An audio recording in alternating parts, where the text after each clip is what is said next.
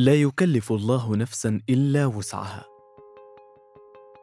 حلقات هذا البودكاست هي أمثلة ملهمة لمعنى عظيم في هذه الآية. في بودكاست إلا وسعها نحكي لكم قصصا ملهمة في مختلف شؤون الحياة أثرت في نفسها وفي غيرها. وعلينا نرويها لكم. إلا وسعها. من كاسيت بودكاست.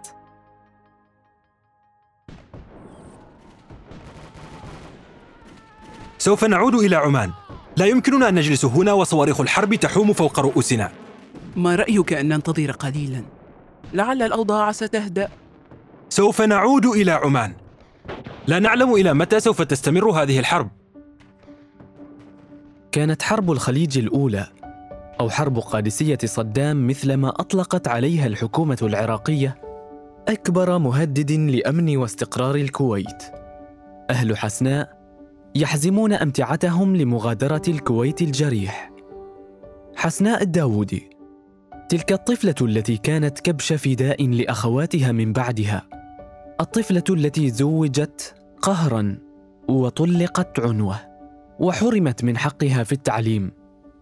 نحكي لكم مرارة تجربتها وانتصاراتها المتأخرة. ولدت حسناء في الكويت وترعرعت في أحضان قصر جسمان. درست صفها الأول في مدارس الكويت حيث كانت ترضخ تحت وطأة إحدى المدرسات من الجنسية العربية.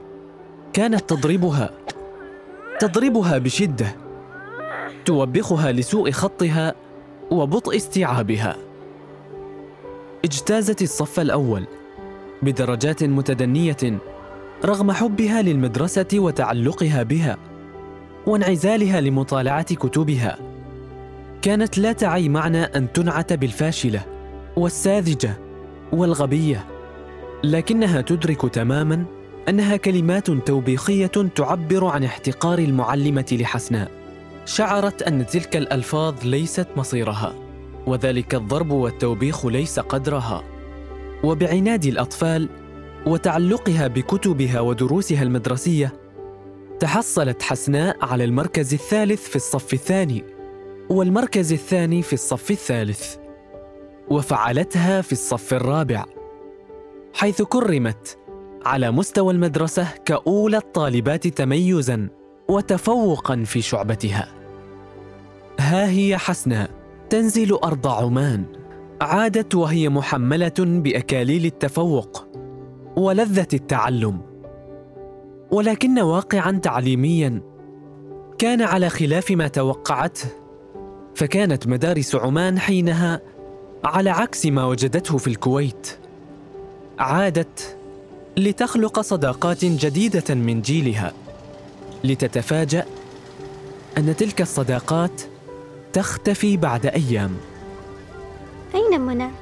لم أرها منذ أيام ألم تعلمي؟ تزوجت من ابن عمها كيف؟ كيف تتزوج وهي في الصف الخامس؟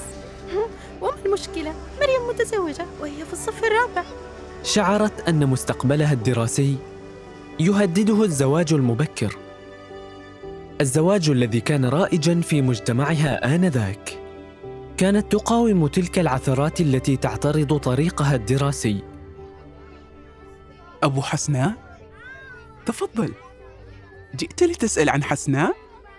لا داعي للسؤال. حسناء بنت فطنة بارك الله لكم فيها وزادها بسطة في العلم. أحسنت أستاذة. أه لكن ما جئت لأسأل عنها. أم جئت أستاذنك بأخذ حسناء الأربعين يوما. أربعين يوما فقط حتى تنتهي أمها من فترة ولادتها الحالية. تغادر المدرسة بطلب من والدها لتقيم شؤون بيتهم بعد كل ولادة تلدها أمها. تقابل إخوتها الصغار تغسل ملابسهم تطبخ غداءهم وعشاءهم تطعم البهائم وتكرم ضيوف والدتها وجيرانها. ثم تعود بعد أربعين نفساء أمها مجددا لتكمل دراستها وتلحق ما فاتها من دروس باستجداء من معلماتها. ورغم كل تلك العثرات إلا أن حسناء كانت تثبت للجميع أن حقها في التعليم لا يمكن أن تتنازل عنه فتعود لتشارك في أنشطتها المدرسية وتواظب على واجباتها العلمية. حتى اجتازت مرحلة الإعدادية بتفوق ومعدل غفر لمجتمعها تلك النظرة الدونية التي كانت ينظر بها لتعليم حسناء في أول أسبوع دراسي لها. في مرحلتها الثانوية شعر والدها أن ابنته لابد أن تجاري بنات عمها. أولئك اللواتي تزوجن قبلها بسنوات. وأن ستر البنت في هذا العمر زوجها. سعى والدها أن يجد لها عريسا. فكان ذلك الشاب الذي رفض أن يتزوجها بحجة بعثته الدراسية التي يسعى من خلالها إلى إكمال دراسته العليا. فلتت حسناء من عريسها الأول وتملصت من فخ الزواج المبكر لتكمل دراستها في الأول الثانوي. آمن والدها أن مستقبل حسناء في يد زوجها فقط وأن زوجها المرتقب وحده من قد يؤمن لها مستقبلها. فحرص مجددا أن يبحث عن زوج جديد لحسناء فكان ذلك الرجل الذي قارب الخمسين عاما من عمره. أقنعه والد حسناء أنه قد يحتاج لفتاة تقيم شؤون بيته وترعى أولاده. بعد أن فقدوا والدتهم وليس كحسناء فتاة ماهرة في رعاية شؤون الدار وأحواله مبارك لك يا حسناء والدي عقد قرانك اليوم أنا؟ كيف؟ لماذا لم يخبرني؟ كان والدها إمام المسجد والقائم بشؤون قريتهم الدينية فهو الخطيب والمفتي وعاقد القرآن عقد قران ابنته على ذلك الرجل الذي يكبرها بثلاثة وثلاثين عاما. لم ترضخ حسناء لتلك الزيجة. شعرت أنها تنكسر وينكسر معها حلم الدراسة العليا التي كانت تحلم بها. تمزق بتلك الزيجة معطفها الأبيض الذي كانت تحلم أن تتوشح به. تعالج مرضاها. وترسم الابتسامة على شفاه من يحتاجها. ترجت أمها أن تصر على والدها وأن يعدل عن تلك الزيجة ويفسخ عقدها. تضرعت لأخيها أن يقاوم جبروت والدها ويشرح له حلمها بدراسة الطب. شكت لجدتها أن تستعطف ولدها بعاطفة الأمومة وحنوها. رد عليهن يومها إذا لم تتزوج اخرجي أنت وهي من هذا البيت. سلمت أمرها أخيرا لقرار والدها المقدس. لا سيما بعد أن بدأت مشاكلها العائلية تزداد بهذه الزيجة الظالمة. أهملت دراستها وشعرت أن مراكزها الأولى وتفوقها وتكريمها في طابور الصباح لا يعدو أمام هذه الزيجة سوى سرابا لا يسقي رمقا. أنهت عامها الدراسي بتأخر لم تستغربه معلمتها التي كانت تحرص على متابعتها. فقد كانت تدرك معنى أن يسطو المجتمع بتقاليده على حسناء وأمثالها.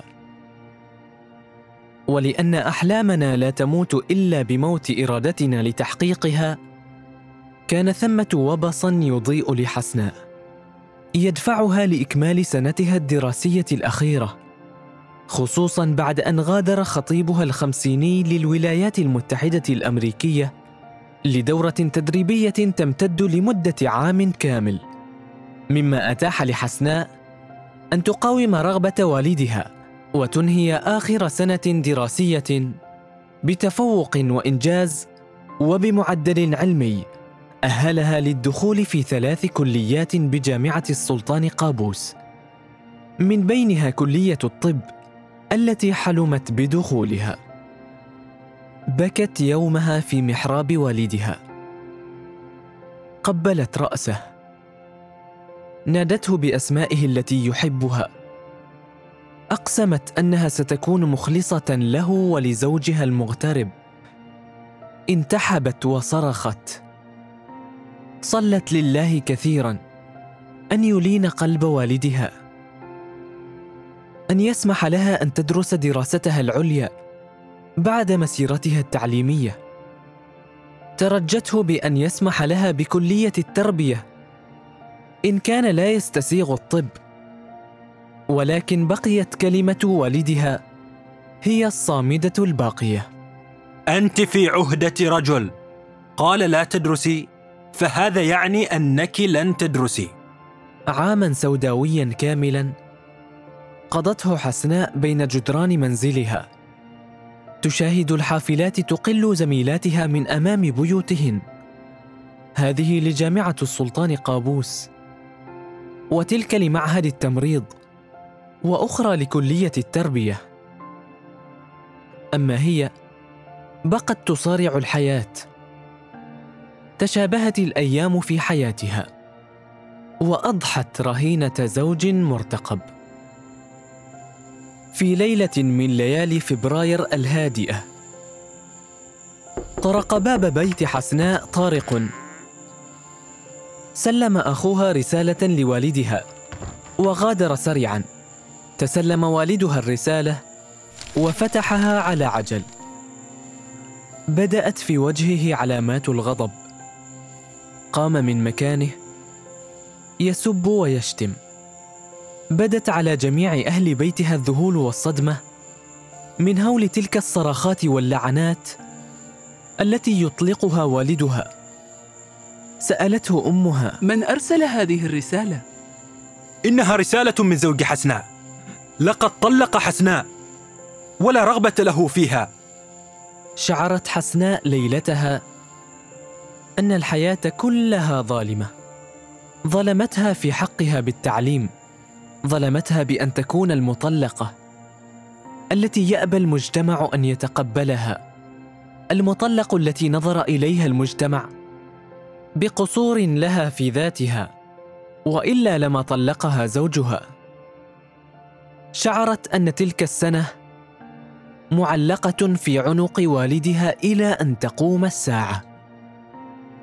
عزلت نفسها. سكنت غرفتها.